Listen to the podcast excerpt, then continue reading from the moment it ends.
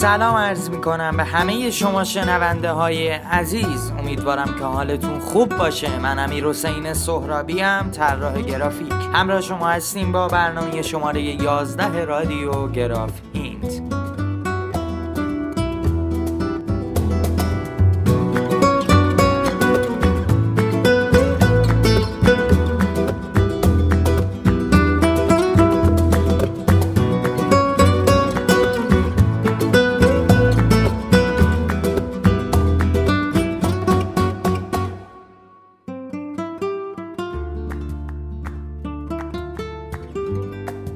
موضوع برنامه این هفته اختصاص داده شده به یه نوشیدنی پرطرفدار.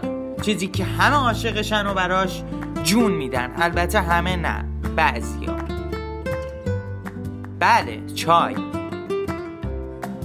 چای نامه یه نوشیدنی فوق العاده پرطرفداره که با ریختن آب جوش روی برگای گیاه Camellia sinensis به دست میاد.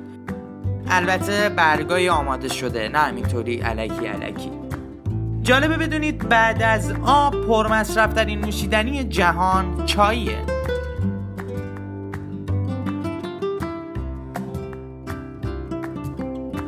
چای اصالتا چینی و اهل چینه و آغاز تولید این گیاه ده قرن قبل از میلاد بر اساس نوشته های تاریخی شکل گرفته.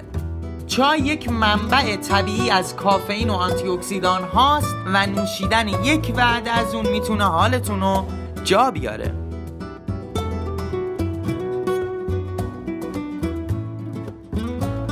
چای توی ایران بسیار بسیار محبوب و روزانه بیشتر مردم اونو مصرف می‌کنن. جالبه بدونید چای فواید بسیار زیادی هم داره و اون چیزی که مردم میگن راجع به چای حقیقت نداره.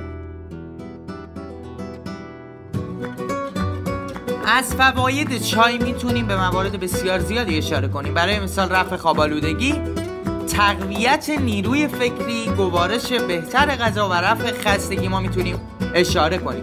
توی بعضی از پژوهش های علمی مشخص شده که چای می‌تونه خطر بیماری همچون سکته حمله قلبی و برخی سرطان ها رو تا حد زیادی کاهش بده. و اما چای چطور شد که تونست تشریف بیاره؟ ایران. نگاه کنید سابقه مصرف چای توی ایران برمیگرده به قرن 17 میلادی و اینطوری بوده که بزرگان و تاجران تشریف میبردن چای خونه و چای می نوشیدن امروز مصرف چای تو ایران تبدیل شده به یه برنامه روزانه.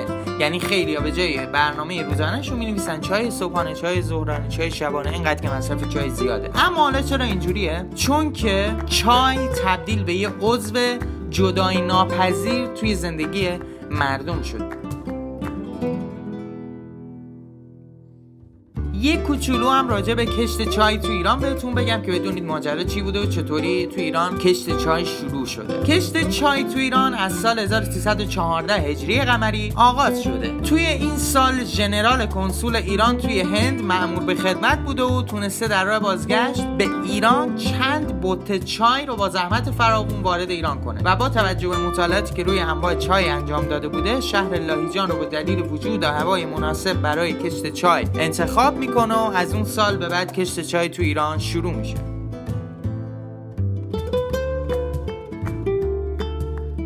تا اینجا نکات زیادی رو راجع به چای گفتیم اما همش مثبت بود. بریم مزرات این نوشیدنی رو هم بررسی کنیم و بریم واسه پایان برنامه.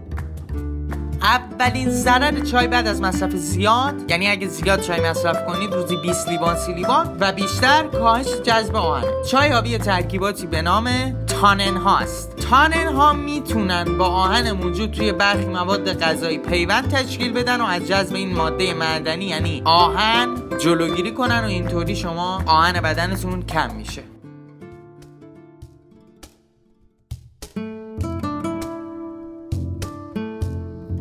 دومین مشکلی که ایجاد می‌کنه حالت تهوعه. برخی ترکیبات موجود توی چای ممکنه در صورت مصرف زیاد موجب حالت تهوع بشه. بازم میگم. در صورت مصرف زیاد و یا اینکه معدتون خالی باشه بخورید ممکن حالت هوا بگیرید. هیچ وقت با معده خالی چای نخورید چون ممکنه واسه شما هم این مشکل پیش بیاد. و آخرین موردی هم که داره خواب بیکیفیت از اونجایی که چای به طور طبیعی حاوی کافئین هاست مصرف بیش از حد اون می‌تونه در چرخه خواب انسان مشکلاتی رو به وجود بیاره و در اصطلاح شما رو بدخواب کنه.